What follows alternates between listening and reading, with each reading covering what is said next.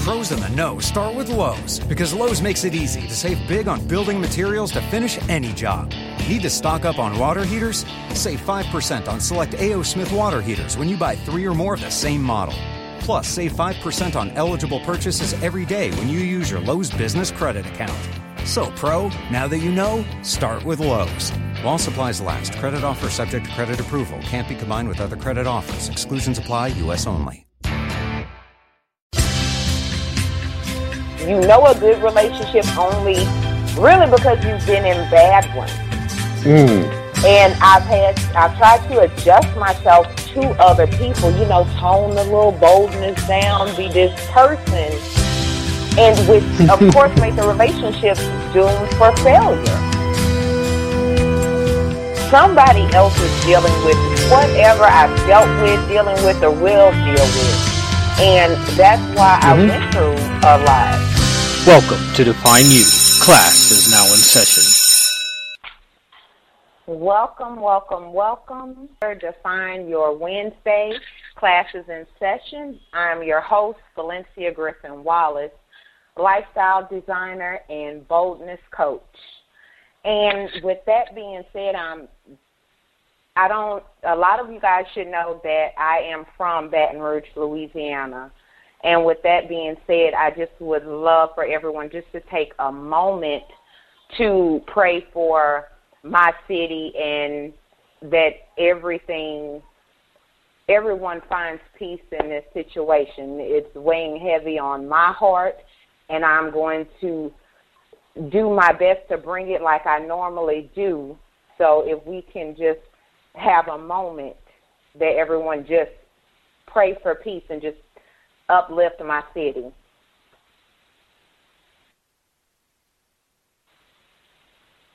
Thank you, guys. I hope you guys all did that. With that being said, it was it's almost prolific that today's lesson is about transformation from tragedy. And all of us at some point in time in our life has experienced a, a tragedy that we just didn't know we were going to make it through or over. Or you know when tragedy happens sometimes it seems like it's the end.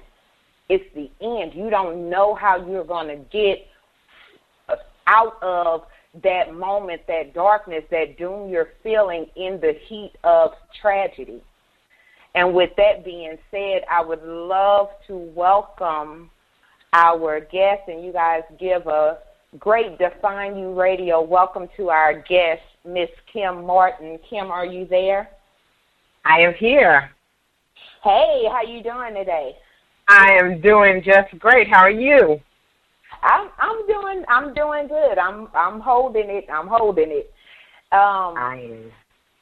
I like I said it is to, today's lesson is almost pro, prolific. You know, it's uh, you know Baton Rouge in Louisiana. I'm sure a lot of people know New Orleans, but you know Baton Rouge is kind of one of those things, one of those places people may have or may not have heard of.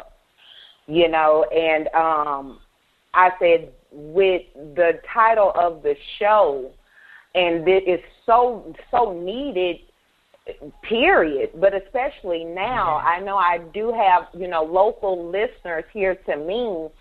And like i said e- everything happens for a reason. It's a reason why this show was scheduled for today. And you know it's been scheduled.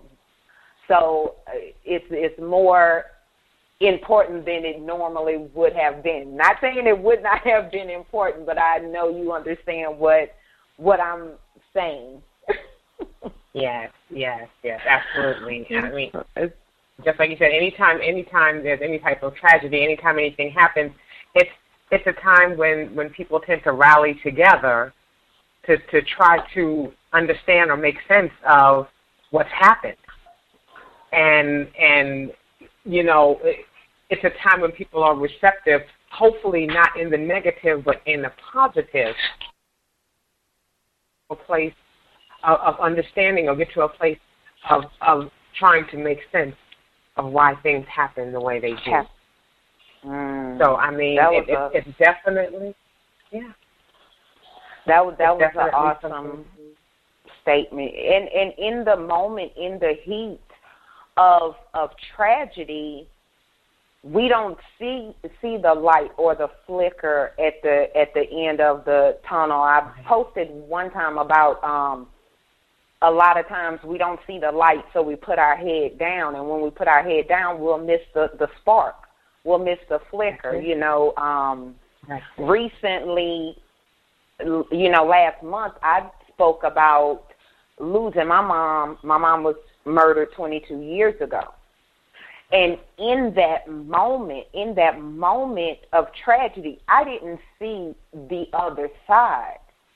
And right. so, with the lesson today being transformation from tragedy, people mm-hmm. will see me now not fully understanding. I don't know that I would be who I am today had that tragedy not taken place. Absolutely. Absolutely. But in the moment of that tragedy 22 years ago, you don't you don't understand the purpose. You don't see the bigger picture behind it. You don't see what good can come from this. What am I supposed to break? Is this my breaking point? That's what it feels like right. in a moment of tragedy. Right. And um you know, with that being said, and you guys just have to bear with us today because this this is a hot topic. Like I said, we all know tragedy. We all yes. know it. So with that being said, Miss Kim, if you can go ahead and just introduce yourself to the audience, you could go ahead. Absolutely. absolutely, absolutely. Uh, like Valencia said, I'm Kim Martin. I am a empowerment coach, and my expertise is in transition in major life transitions. I am also a um, professional speaker. I am an author, and I'm the co-founder of Unlimited Love and Life Coaching LLC here in Atlanta, Georgia. So um, I'm a native of New York, Queens. Have to raise the roof. My props to New York City, and uh, I'm an, an Atlanta plant, transplant. I've been here for 20 years, and um, it's just been a wonderful, wonderful journey. I also do a BlogTalkRadio show that's called um, Love, Unlim- Love Unlimited Relationship Coaching with Kim and Sharonda, and we had the pleasure of having Valencia as a guest on our show a couple of weeks back, so we're excited about that. And uh, we Yay. take a holistic approach to love and relationships, and we talk about that platform or our platform or the basis for our show and also for our coaching business is to talk about relationships and the dynamics of relationships, whether they be professional or whether they be personal. And um, I also am have a degree in business management. I have my master's in business administration, and I'm currently pursuing my doctorate in industrial organizational psychology at Northcentral University. So it's just been a, a wonderful experience to be able to be in a place where where platforms are available to talk about relationships and to talk about understanding and to talk about transition. So I'm very, very happy to be here with you this evening. Well, thank you, thank you so much, and it's time on on your show, and you know I welcome you to the Define You radio space. yes, yes, now, I let, love let it. Let me ask you ask you this, because I've been to New York, and I've been to Atlanta. New York yes. was extremely. This was in April. Uh-huh. Atlanta is extremely hot. Did you? And I know it's funny. You know, you talk about transition. I know that was like a huge. Even the cultures are different. In the South, we are Absolutely. hey y'all, we speak to strangers, so on and so forth. When I went to New York, yes. it was a shock to my system because I was speaking to people. You know, hey, how you doing? People looking at me like I escaped from somewhere, you know. so that's how you know, I knew, you know what, I can't live there. Right. You see, and that's the thing. Now, now I'm from Queens, and so if people are like, "Oh, well, you were from the refined area because you had lawns and you live in a concrete jungle." And there are so many misconceptions about about New York and and people's attitude and behaviors there, and it's no different when you go in any city and and you're immersed in that culture and that's way that's the way you live you tend to to to live that way and it doesn't seem like there's anything wrong with it because that's the way you were raised that's the environment in which you were right. brought up and just like you said it's not until you step outside of that culture or outside of that environment that you say oh i see that we do things differently my my fiance is from Chicago, and you know we say, oh well, we used to do this, and did you all ever do that? And do we? Just, it's all a matter of the environment that you were raised in, and so you know there are some stigmas that you know come with with New York that people are cold and they're abrasive. No, they're just about business and they're about getting where they're going and about doing what they're doing, and that's just the manner in which they do it. And so it's mm-hmm. it's interesting. You know, I've like I said, I've been here, and yes, it was a bit of a culture shock because I came from an area that was steeped in culture, and and you had many different people. And then when you moved here to Georgia, there there are different cultures here, but they were different people. You know, you had right. you had a large Jewish population. You had a large, um, you know, uh, Puerto Rican you know, in the areas that I lived in. You know, they had a lot, uh, Hispanic and Puerto Rican population there. Here, when I came, there were a lot of Somalian people from Africa. There were a lot of people that there were more Mexican culture. So it was a different right. type of culture. And I really saw stark lines between black and white when I moved here um 20 years ago. It's been 20 right. August 1st will be 20 years since I moved here. I moved here right after the Olympics in 1996 and I purchased my home in 1997, and I've been here ever since. And and it it was different. And I came down, and and people were like, "Oh, you're from New York? Well, you seem nice." And I'm like, "There, there are nice people in New York. We exist, and we don't but, all say son, and we don't all have that harsh really? and brash attitude. It really is, you know, it's a no, matter of, of you, where you were the raised. Fact you just said uh, you don't and that's What's like, son? How you doing, son? Yeah. When I watch shows and I'm doing like my air quotes that you know, uh, or they're supposedly taking place in Louisiana, or they have like a movie and the character is playing somebody from Louisiana. I'm like, oh my goodness, we do not sound like that. I don't, I don't know if to other people we sound that country or you know, like when people mispronounce Baton Rouge or New Orleans, like I could tell tourists by how they say certain things. Absolutely. And um, with the Essence Fest just uh, passing, and I posted a video of that they had with how to pronounce certain things when you come to Louisiana. And I posted wow. it as a helpful reminder to my friends for when they come to Louisiana, please do not learn how to pronounce these words. I will give a session. Some stuff that's second nature to me, you know, and um right. but it's all you know, it's all part of being in in a world with so many different people and you want to experience mm-hmm. things but you you know, you want to get that experience, but it's like everybody experience in the world is different. Absolutely. But how we tend to deal with things like tragedy. If you get yes. to some of the core feelings, sometimes we find our sameness in pain. Right. We can we can all relate to to pain, whether it's physical, emotional. However, pain is is pain. Now we may right. react different, but we can all relate right. to it.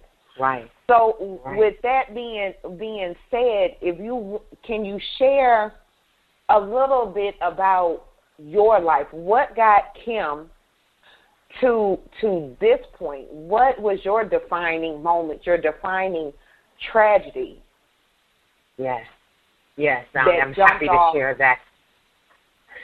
No, go ahead. Yeah. Yeah. Like you said, it was it was you know, I I felt as though I was living my quote unquote American dream. When I moved here, um, my two daughters were young. They were three and seven when I moved here to Atlanta from New York. I was a um I was still relatively young. I was in my mid twenties and moved down here like I said, home ownership. I had a job with the school system. I was married at the time and it was just a wonderful space that I felt I was in. I felt that I was doing all the things that were necessary in my life. I was I had the the home, I had the car, I had the career. I felt that I was in a good state. And um the defining moment for me, fast forward to 2009, happened on October 11th, and that was when I lost my youngest daughter. She had a brain aneurysm. She passed in her sleep, and she was almost 17 years old. And it was like everything stopped. Mm. Not only did I experience that tragedy, I also had a daughter who had just, my oldest daughter had just graduated college and was moving up to New York. And I had just asked my third husband for a divorce. And hmm. so I went from having, you know, being a wife and a mother and a worker bee and just doing everything that I thought was quote unquote right to living by myself for the first time never wow. having experienced, you know, that space where I was by myself. I had my oldest when I was 18 and had my youngest daughter when I was 22. And so I was a relatively young mother, but like I said, I I overcame the obstacles of being a young mother to to work in the school system and to be able to to establish a career early on. But now I was in a space where I'd lost my child, hmm. and I, I was like, this wasn't supposed to happen. She was supposed to bury me. But the thing that was defining was my reaction to it. My faith was so strong, Valencia, that I didn't blame God. I wasn't angry at him for taking my daughter from me. It was her time. Wow. She did all that she was supposed to do here on earth, and it was time for her to go. And I had the wherewithal and the knowledge to know that and to not be angry, blindsided when, when something like this happens because you didn't see it coming. But then it's, it's the reaction to it. I said, okay, now what am I going to do? What, what, turn does my life take here? because I was so used to being defined by the roles that I played in my children's life, in my husband's life, in the life of the people who I worked for. And I really had a disconnect with who I was. And so that put me in a space of, I was in a quandary. I was really confused about okay, so now what do I do? It's like somebody throwing the emergency brake and you're about to go through the windshield, and you're like, mm. wait a minute, this wasn't supposed to happen. Right. And and I guess in my mind, I had I had in my mind that this is this isn't the way things are supposed to happen, but I didn't know how I was supposed to deal with it. I I knew that you know, of course, I was upset. I grieve. I miss my daughter every day, up until this moment. But I I knew not to be angry, but at the same time I still didn't know what to do with me. I didn't know what my next step was supposed to be because that was a step that was out of order. I was like, wait a minute, I'm, my daughter's supposed to bury me, and now I have to bury my daughter. I don't understand how that's supposed to work. And sure. so, you know, for a minute, I had to sit there and try to figure out, okay, now, now what do I do? Because I, I do for everybody else, and, and I don't know how to do for me. So it really put me in a place of stillness. I had to be still for a minute because I was still operating. Um, I, you know, I went to Walmart after you know everyone was gone. After my daughter had moved to to New York, she moved to New York two months after my daughter passed because she was scheduled to leave, and then my divorce, uh, my ex-husband moved out in January, and and I was left alone. And I remember going to Walmart and I had three hundred dollars worth of groceries in the cart, and it wasn't until I got up to the register that I realized, wait a minute, why am I getting all these things? It's just me. And then I stood there for a good minute trying to figure out what in that card I wanted. Because I was so used to getting for everybody else and this this one like this one this and that one stop. And I was like, Oh my gosh, I I don't even know what I like. What I don't even buy, know right. what to do. And so just like I said, I I I knew you know, I knew the gravity of what was happening, but I still didn't quite know what to do. So, like I said, there was a moment of stillness. I got I got stuck for a minute. I got stuck, and then and then I didn't have. you- Yes. Let me ask you this: What was what was the time frame between when your daughter passed and when you decided, um, you know, to end your marriage? Was it like a couple of months, couple of weeks? You know, what was Yeah. the time? Well, we were things were kind of rocky before she passed, and and I'm a communicator, so I really tried mm-hmm. to talk to him and say, hey, you know, there are some things that are going on, and and we need to try to see if we can work these things out. And it was almost immediately after she passed that I- said, you know what, this is, it's come to a head. It, it came to a head because when tragedy strikes, you know, relationships tend to change. There is a stress that that comes on the relationship. Either that person is supporting you, or that person becomes distant because they don't know how to deal with that. And there were there were several things that went on in that space because he uh, was 27 years my senior, and Mm. he had some he had some medical issues that started coming up, and for me, I immediately started thinking, wait a minute, I don't want to have another person in my life to pass in my home due to Wow. a medical situation. Even though Right. my daughter's an- brain undetected, it wasn't anything that I could have done anything about. There were still people who, because she was tall and she was a bigger girl, they immediately said, "Oh, well, she must have had a stroke." Oh, well, what did you do as a parent? And they questioned my ability Wow. to parent. And that was a hard thing to deal with because I had to wait almost a month before we found out what you know what her cause of death was. And then here it was I had a husband who had issues with his heart and was canceling doctor's appointments and was not taking care of himself. And I was traveling at the time with my corporate job and I wasn't there to be able to to make sure that he was doing the things that he needed to do. And so there was a little bit of fear there and and, and also uh, a matter of I don't want to come home and find another person in my home deceased. And that was a mm-hmm. hard thing for me and and it just I at that point I was like, you know, you're not trying to help and and I'm trying to to create for us a better quality of life, especially in in the midst of this tragedy that we had and saying, okay, what can we do better? What can we do?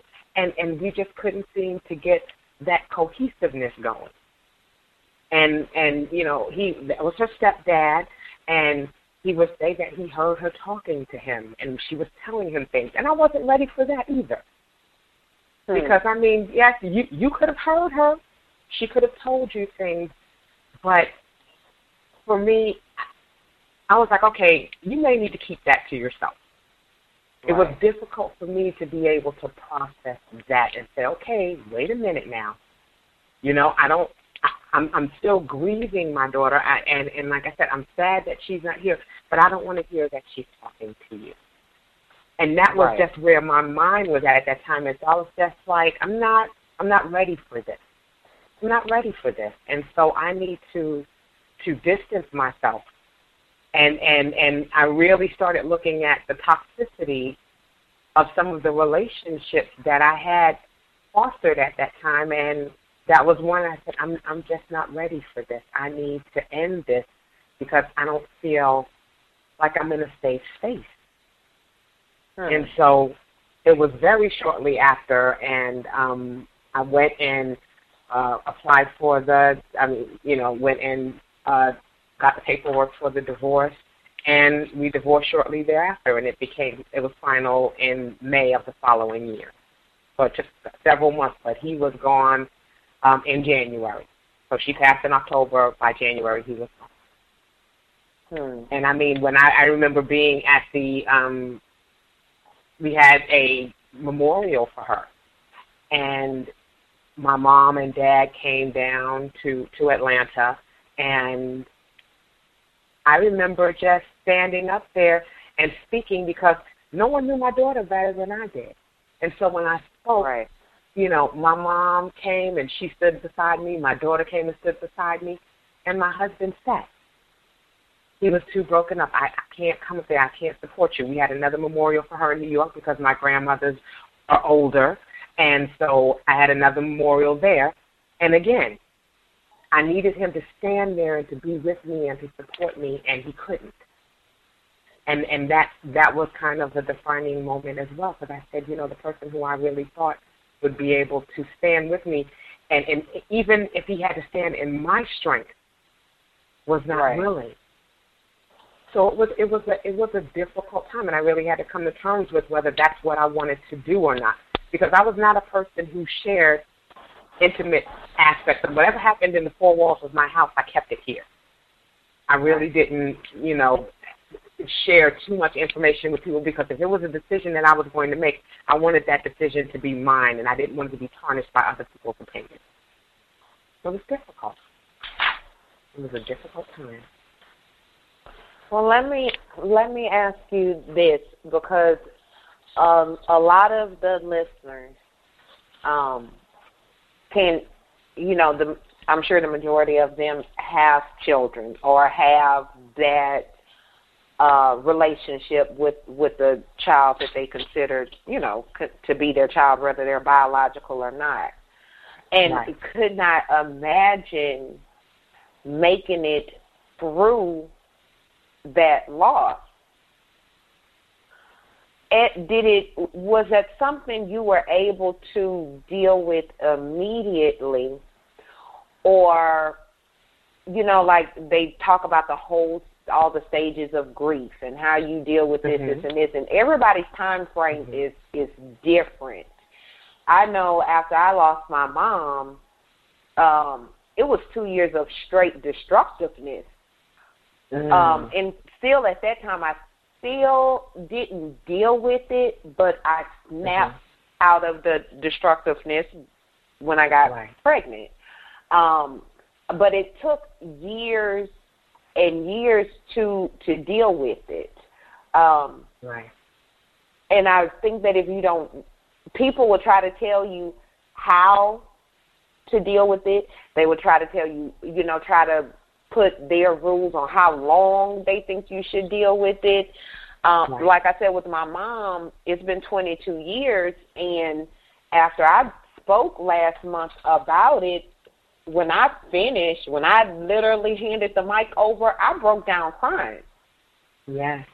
And it's been yes. 20, 22 years. And to someone else, they would look at it like, well, it's been 22 years. Why are you still crying? You, you know, like right. everybody process and deal with things differently. Right. So what was what was your I don't want to say timeline, but was it mm-hmm you know, what did that what did that look like? Was it a month of like numbness? Was it a year of numbness? Was it you know, how did you get to where you were able to kind of you know, come up for air a little bit out right. of right. this tragedy?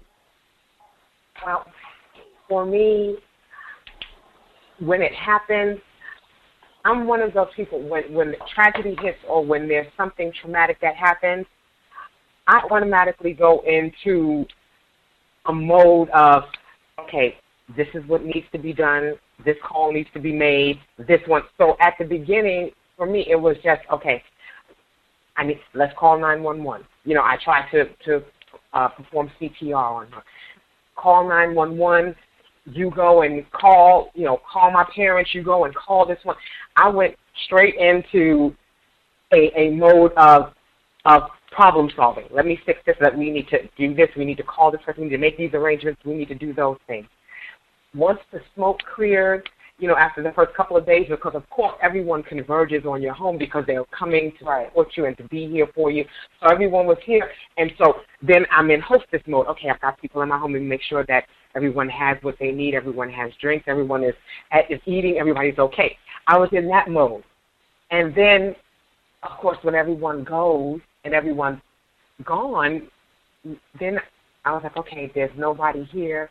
There's no one here to take care of because you go into mommy mode. You go into take care of everything and take care of everyone mode, and that's what I did.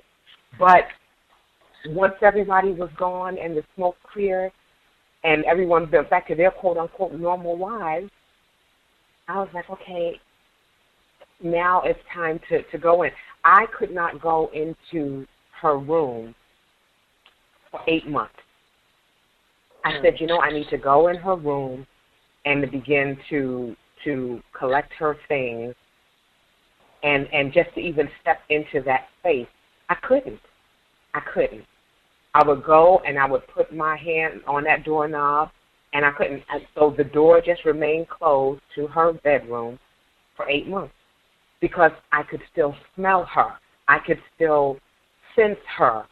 And I think for me it still made it seem as though she was there behind that door. Right. And I, just, I could not open that door. And no one else could either. So I just, I couldn't go in there. And then there just finally came a point where I said, you know, I, I need some closure here. I need to be able to open that door. I need to be able to really come to terms with the reality that she is not behind that door. And I was finally able to open it. But just like you said with regards to your mom and 22 years passing, even though October will be seven years, it's like it happened yesterday. It is right. just that vivid in my mind. I can see everything that happened. I can I can I, I can still experience it as though it happened yesterday. And so there are times when I wake up and I'm sad. I miss her.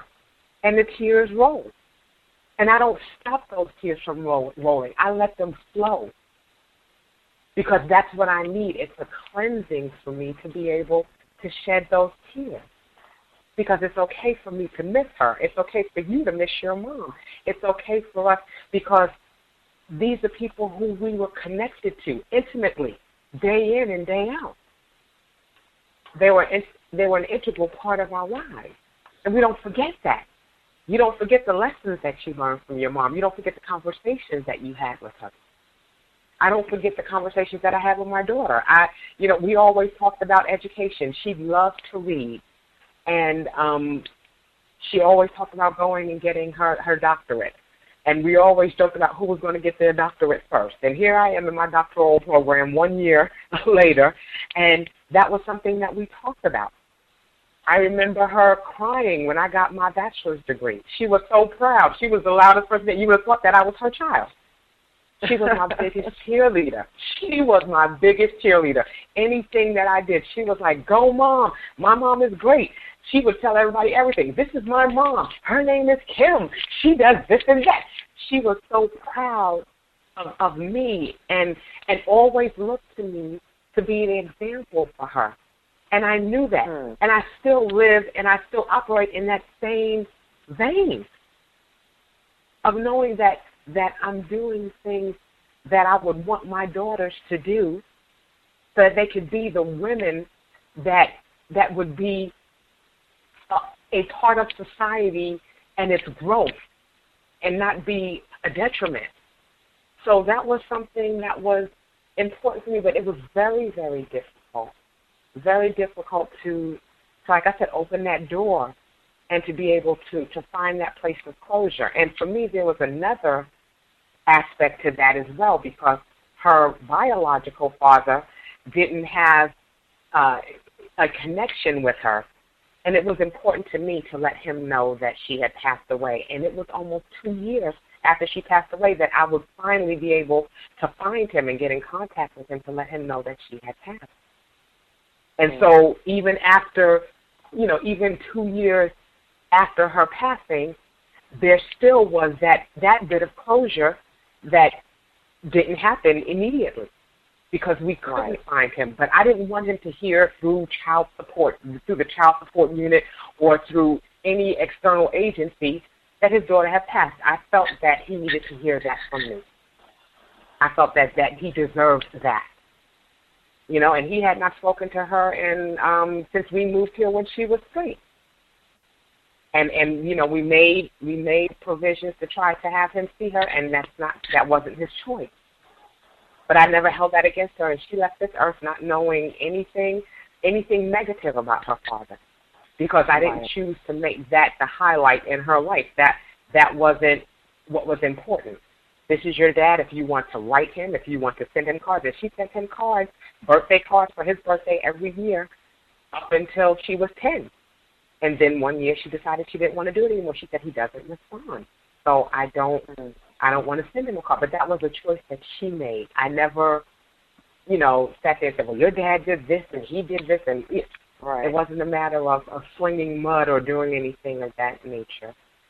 So she left this earth with peace, not, not knowing some of the, the, the past of her father.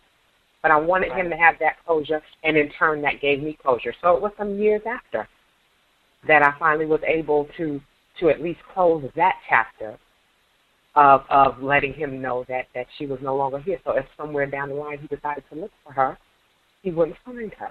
And I thought it was important for him to know that. Yeah. So and that that was a huge um a huge thing on your part even that into you know consideration and and and do that so you know i applaud you for you know having the strength and uh, you know just wow. that that part about you that said this is something I must do. You know, right. regardless of how long it took, knowing you would have to relive that moment. Now, yeah. as we you know discuss your tragedy, let's talk about the the transfer the transformation part that that you know, it's like three T's: the tragedy, the tr- the transition, and then the transformation. So, yeah. at at yeah. what, like, what came from this?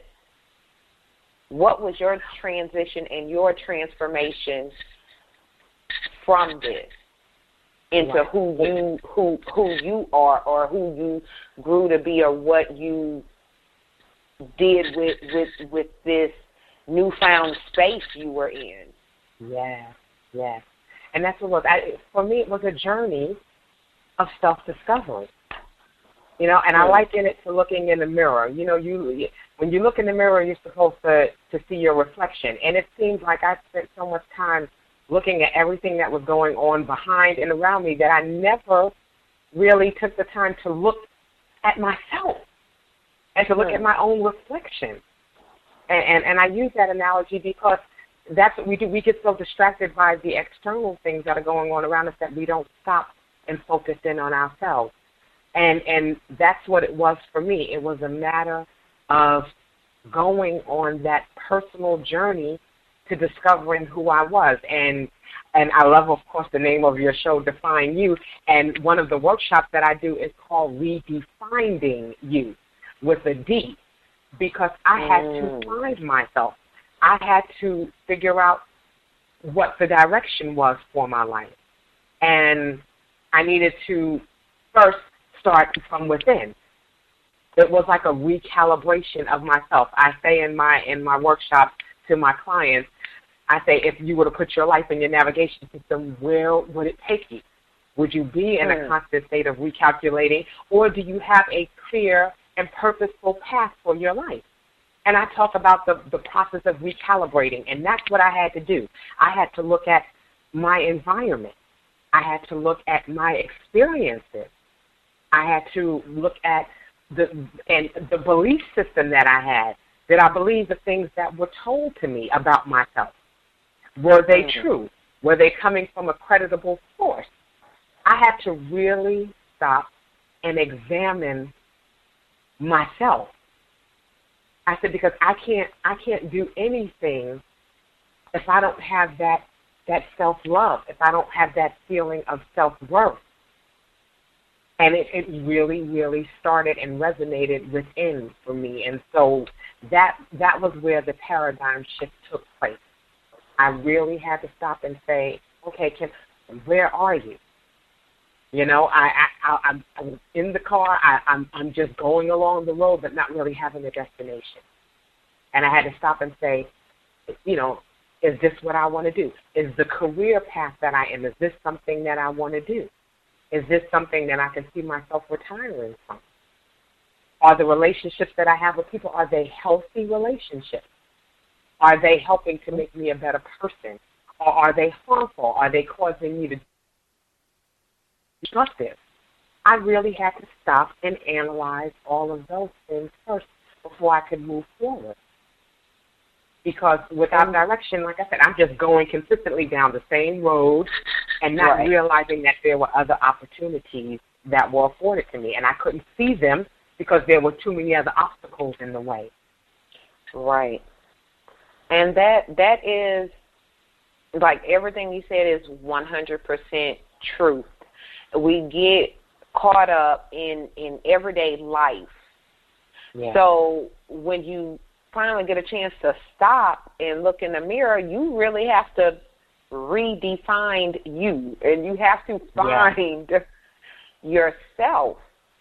And it's with with my with my life it's like it was going so fast um that it's like one minute I didn't notice the transition. It was it was like it just mm-hmm. happened and I am who I am.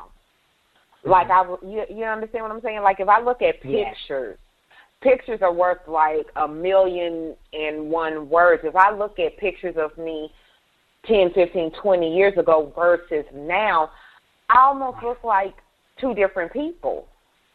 Absolutely. I didn't notice the transition of, and it was not just, you know, physical change, me, you know, growing, because, you know, as you get older, certain things about you change, your face structure change, whatever. Right. But you don't notice it until one day you look in the mirror and you like, I'm a whole different person. Absolutely. Absolutely. And the people who will bring it to your attention are your are your close family because they they're used to you being a certain way. Every time I go home, I, I just recently went home. My my grandmother passed away a couple of weeks ago, and she was 90 years old. And you know, but every time I go home, my sister would say, "You know what? You're so different from the way you were when you were a kid. You know, you you you are like doormat status. You should have the word welcome across your chest because you just let people walk over you. And she said you're you're such a different person. You didn't have a high level of self esteem growing up. And here it is now, you know, you you've got more esteem and more love for yourself than than anybody. And she says, I, I, mm-hmm. I see that difference. I see that change. And some people can embrace that, and some of your family members will hold that against you because they're used yeah. to you being a certain way, and now they're like, wait a minute, why are you so different? And why are you acting this way? And why are you acting that way? Right. It's not a matter of acting; it's a matter of growth. You you yeah. you learn how to deal with things. I think what happened for me it, it was mindfulness. I became mindful of the things that I was doing. I was mindful of my reactions to certain situations. I was mindful of the words that came out of my mouth and the impact that they had. And that's where the transition started for me.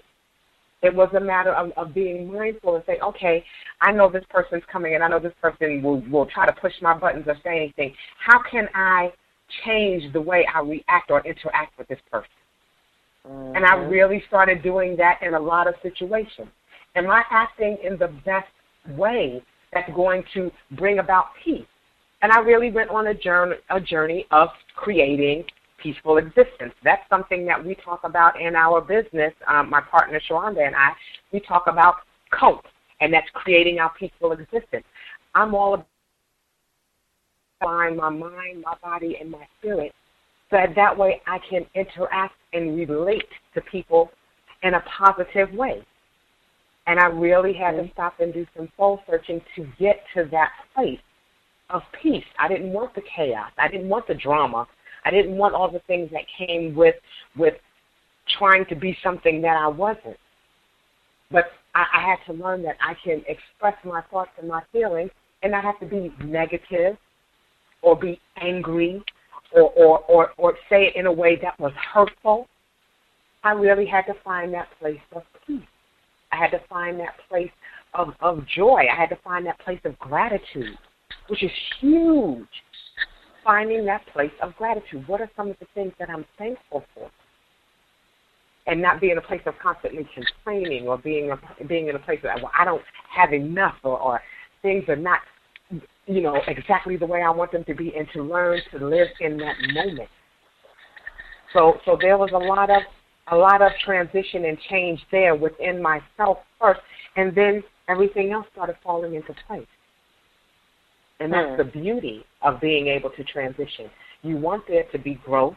You want there to be to be people around you that are, are supportive and uplifting and encouraging and empowering.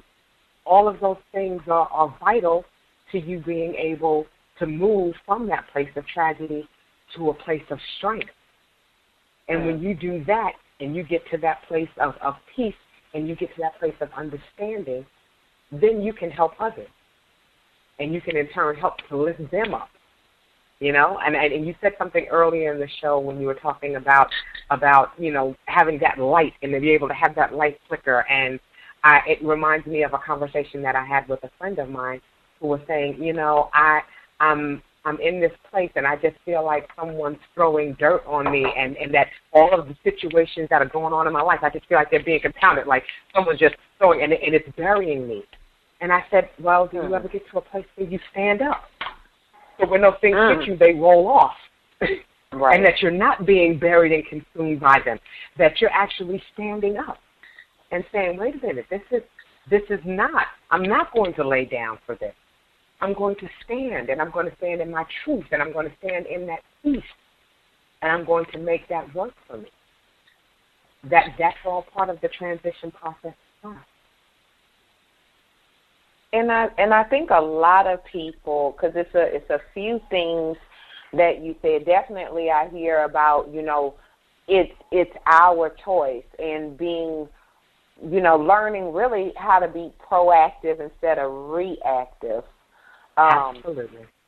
And that was something I had to learn, and it took one of my one of a friend of mine to tell me that she noticed before ask me a question or say something or whatever before I say something, she could see where I'm like in thought and take a breath before I respond.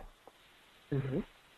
And I said, that's funny because I never noticed that it was something that I started to do. But it's like when you become more mindful and find yourself. Yes. Yes. You, you're more mindful of the things you say and how what you say may affect someone else. You learn about your choices. And that's what a lot of people don't realize in, in this whole process of you know, trans being able to transform from tragedy is a choice at the end of the day. You choose you cannot choose your tragedy. You can you choose your reaction. You choose what comes from that. Do you learn? You choose you know, when you really start evaluating who you are and the relationships in your life. Because guess what? some people you in order for your transformation to happen and for you to grow, everyone's yes. not going to come with you. That's right.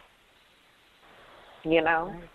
So if you had let's say a tip that you would like to to give on what what would be the one tip you would give in, for the that process um, to describe the process? Just you know, a tip that you would give to go from tragedy to transformation. that tip would be to practice self care. That there there's no way to be able to to make that transition and to, to get to that point of, of living a transformative life. You have to be able to to and, and in self care it encompasses a lot of things. It encompasses being able to have positive coping mechanisms. How do you deal with anger? How do you deal with stress? What are some of the things that you need to do in order to to get to that place of peace where you're not just becoming a loose cannon when things happen and not just waiting for something to happen before you have a system in place for how you deal with stress. If something is about to get you get you angry, do you count to five? Do you take deep breaths? Do you do you pause and think before you before you speak? What is something that you do? You're creating positive coping mechanisms. What are you doing with regards to your health and taking care of your body? It is your temple. What are we doing to to make sure that our quality of life is where it needs to be? so that that way when we have added stress and then we compound it with poor eating and poor poor um, you know taking care of ourselves physically that that we don't fold when a tragedy happens because of other things that are going on with our bodies and going on with with our our diet and everything like that. So you're wanting to to create that space of self care so that you can be at a place of resiliency where you're you're better equipped to deal with things that are going on.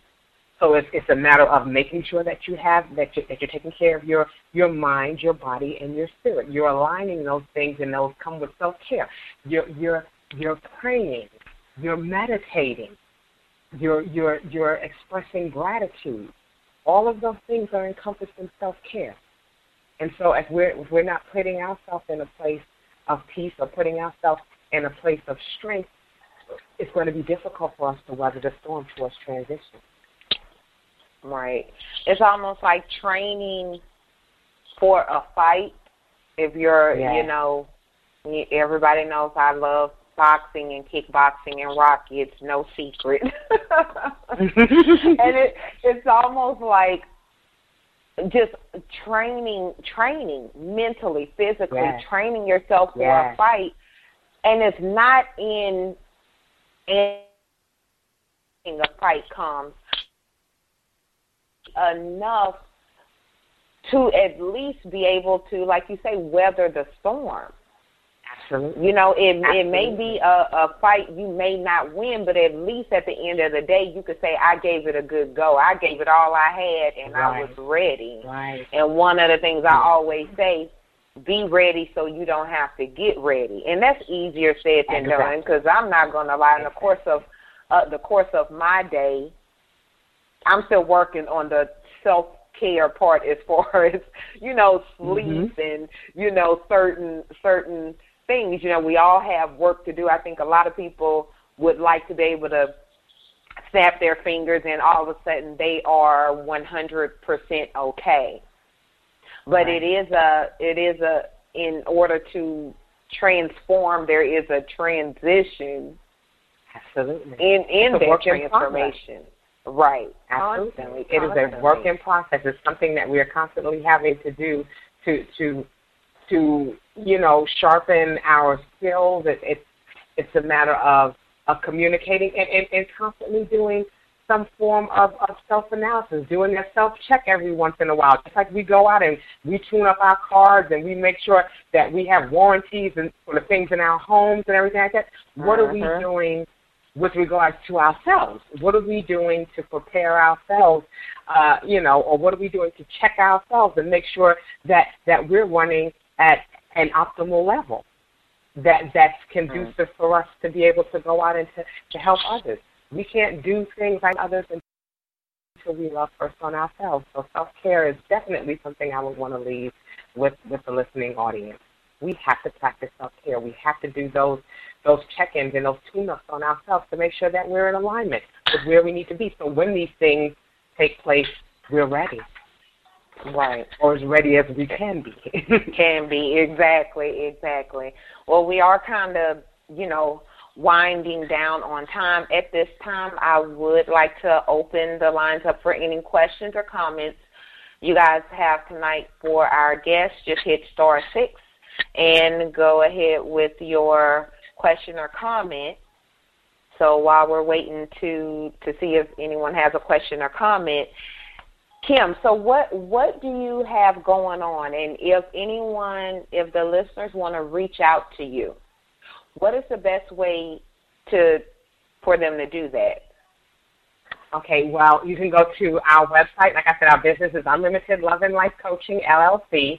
So our website is unlimitedloveandlife.com. If you're interested in um, my publications, I have three. I have uh, four books that are currently available on Amazon. 30 Days of Inspiration, 30 Days of Transition, 30 Days of Transformation, and those are available on Amazon at Amazon forward Amazon.com forward slash author forward slash Kim M. Martin. And uh, you can also go and on Facebook. I have a author Kim Martin Facebook page. And we also have our um, Unlimited Love and Life Facebook page. So that's Facebook forward slash Unlimited Love and Life. So you can follow us. You can follow us on our Blog Talk Radio show at blogtalkradio.com forward slash Love Unlimited. And if you would like to email me, you can email me at kim dot unlimited love and life, and that's the whole word spelled out, unlimited love and life at gmail.com. But we'll make sure all the information is posted on the event page. We do have a question awesome. real quick. So, caller, go ahead with your question, please. Um, it's a comment. I just want to say once again, uh, this call, conversation, uh, radio post has really helped me and fueled me for the journey ahead. I'm Nicole calling from Columbus, Ohio, and I want to thank tonight's guest. Um, your just your whole physical being and you know from the transformation this, uh, the whole story just, just really evoked a, a, a definite response in me to get up and, and get in step. So I appreciate what you did tonight for me. Thank you. Thank you so much, dear. Blessings to you. Thank you so much, Nicole. If we have any other questions, you guys, or comments, you guys can hit star six on your phone. I will make sure Kim's information is posted. And Kim, if you could post it too, I was trying to type as fast as I uh, could. We do okay. have one more one more question or comment. Caller, go ahead, please. Um, I just want to say this is uh, TT. I'm calling in from Killeen, Texas. And I, I just have a comment. Hey, honey, I just want to thank tonight's guest. I, I heard a lot of very um, good information uh, tonight, and I just want to thank you. I want to wish you well in your ministry, and I do want to let you know that um, um, I loved when you when you talked about redefining yourself. That was just awesome. So thank, thank you so much. Thank you, thank you so much. And I love Texas. I love. I miss it. Oh, thank you, thank you. I appreciate that. Absolutely. Thank you so much, TT. I will be getting to getting with you soon. Absolutely. Yeah. Okay. Okay. Yeah, she she's awesome. I've I've been. It's funny once you um. Trans, you transform and start, you know, redefining yourself. Like you find yourself in a in a space where everything that you need, yeah, you you you some kind of way finds you, and people and and spaces and um places I never thought I would be, and people I would talk to. Once I had that cleansing uh, process, that redefining me, all of yeah. the things I thought I missed, I got plus some. You know, when when Job had to kind of lose everything to, and he was overwhelmed with you know, blessings and so on. And it's and a lot of times in that process of tragedy, we we we get so down and we feel like we lost everything. But if you hold on, right, there there's something there.